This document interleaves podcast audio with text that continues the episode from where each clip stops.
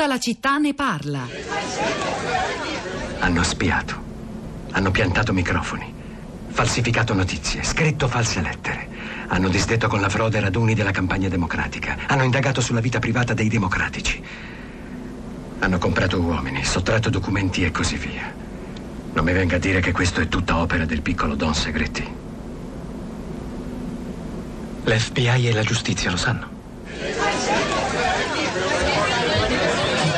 Era la sera del 17 giugno 1972 quando cinque uomini vennero fermati all'interno della sede del Partito Democratico Americano in uno dei palazzi del complesso residenziale chiamato Watergate a Washington. Il giorno successivo un giovane cronista del Washington Post, Bob Woodward, si trovava in tribunale per seguire l'udienza e durante l'interrogatorio scoprì che uno dei cinque lavorava per la CIA. Sospettò così che tutto fosse collegato alla campagna elettorale per la rielezione del Presidente degli Stati Uniti. Come andò a finire lo sappiamo, eh, le dimissioni eh, di Nixon, questa è la storia che Woodward insieme al eh, collega Carl Bernstein raccontarono nel libro All the President's Men, che poi divenne il film in italiano Tutti gli uomini del Presidente del 76, diretto da Alan J. Pacula, di cui abbiamo appena ascoltato un estratto e che tra l'altro nel 2010 è stato scelto per essere conservato nel National Film Registry della Biblioteca del Congresso degli Stati Uniti. Che c'entra con il dibattito attuale? C'entra perché è stato lo stesso Donald Trump in uno dei tweet in cui attacca Obama per averlo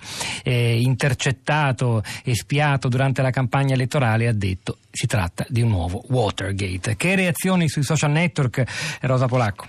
Pietro, buongiorno, buongiorno a tutti. Beh, le reazioni sui social network in particolare diciamo, ruotano intorno a due due assi e due eh, profili. Mm, eh, una è la notizia che hai dato anche tu, che è la, la prima volta che una, una, news viene segnalata come un fake, come un falso eh, da Facebook, è la prima volta della storia e, e, ed è appunto eh, intorno a Trump. E poi c'è il, um, un, un, tweet, o meglio diversi tweet, che uh, sta uh, facendo lo scrittore Stephen King, uh, che stanno rimbalzando molto di là di qua dall'oceano. L'ultimo dice Trump dovrebbe sapere che Obama non è mai andato via dalla Casa Bianca, è chiuso nell'armadio e ha delle forbici in mano, ma insomma eh, viene appunto molto parodiato, ritwittato, condiviso questo, questo tweet di Stephen King. Poi ci sono invece sui nostri profili le analisi sulla, sulla puntata di oggi, sugli stimoli, gli impulsi impulsi che, che abbiamo dato.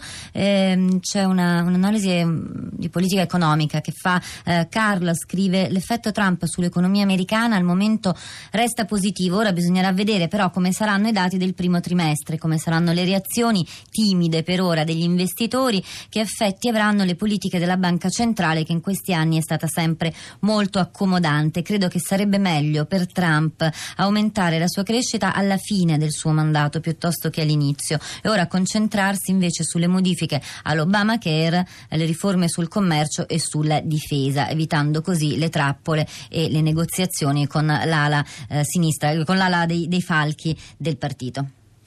Allora, ci sono alcuni ascoltatori collegati con noi stamani, come sempre, nella nostra piazza. Il primo è Silvano dalla provincia di Novara. Silvano, buongiorno, benvenuto. Buongiorno. Io ho, risposto, io ho risposto, alla domanda della signora sulle eh, possibilità di farci male in Europa. Sì. Non ce la faranno secondo me gli altri, ma ce la stiamo facendo da soli, perché finché resteremo divisi, quindi piccoli, non avremo nessuna probabilità di riuscire a sopravvivere. Saremo poco competitivi e sarà un disastro. Poi oltretutto ci sono anche tutti i vari populismi, quindi 60, eh, quasi 70 anni di pace in Europa li stanno sgretolando perché tutti questi eh, nazionalismi possono portarci solo al disastro.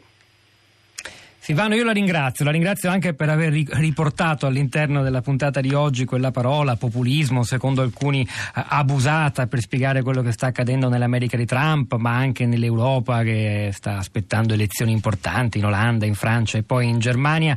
Eh, populismo è al centro di, mi permetto di darvi un altro consiglio di lettura stamani, di un articolo uscito sul Fatto Quotidiano mh, mm, di uno dei principali politologhi tedeschi che insegna negli Stati Uniti, si chiama Jan Werner Müller, che da poco uscito uscito in Italia per l'Università Bocconi Editore con la traduzione del suo What is Populism? Che cos'è il populismo? Un saggio davvero illuminante. Noi, Werner Müller, Jan Werner Müller lo avemmo proprio alla vigilia della vittoria di Trump, il giorno stesso, anzi intervistato in questa trasmissione, tra poco riproporremo sulla città di radio3.blog.rai.it anche l'analisi del populismo alla Trump e dei suoi effetti sul mondo. È di tre mesi, quattro mesi fa, ma vale, vale ancora. E poi andatevi a leggere quell'articolo e magari il libro.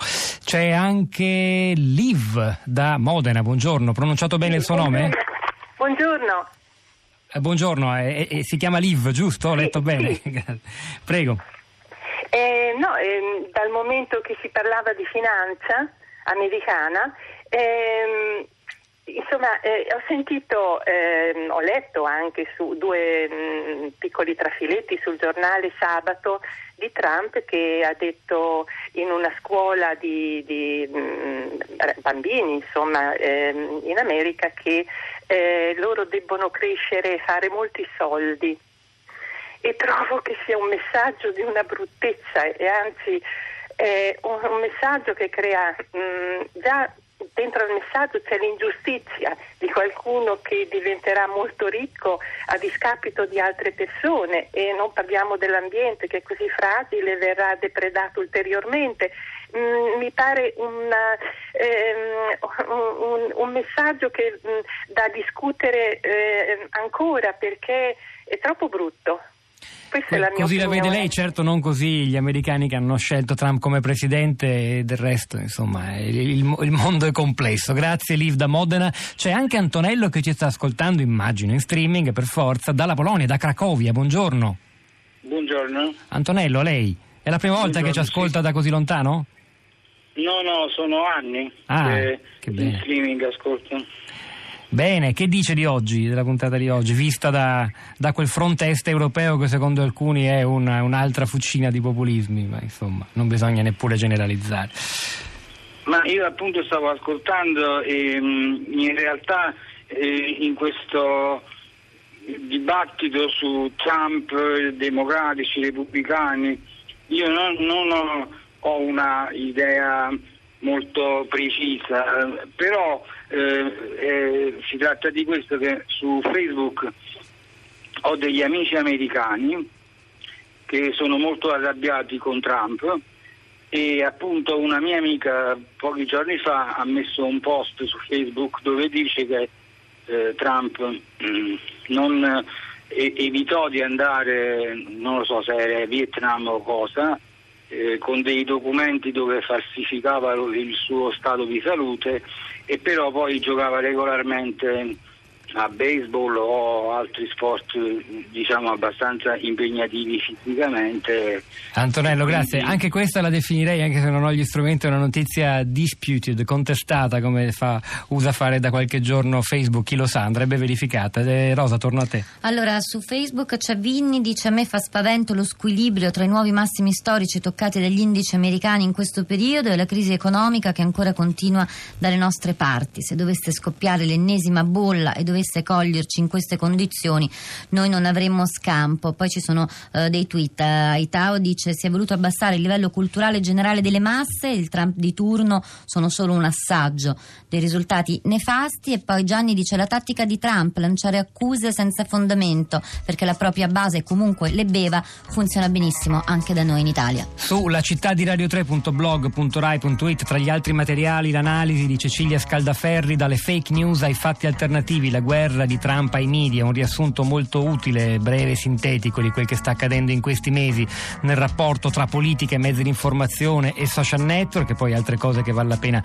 eh, discorrere, e tra poco anche gli estratti audio di questa puntata che speriamo sia stata utile. Noi lasciamo la linea a Radio Tremondo, c'era Marco Azzori stamani alla parte tecnica, Piero Pugliese alla regia, Pietro del Soldero Polacco a questi microfoni, al di là del vetro Cristina Faloci, Florinda Fiamma, la nostra curatrice Cristiana Castellotti che vi salutano. Ci risentiamo domattina alle 10.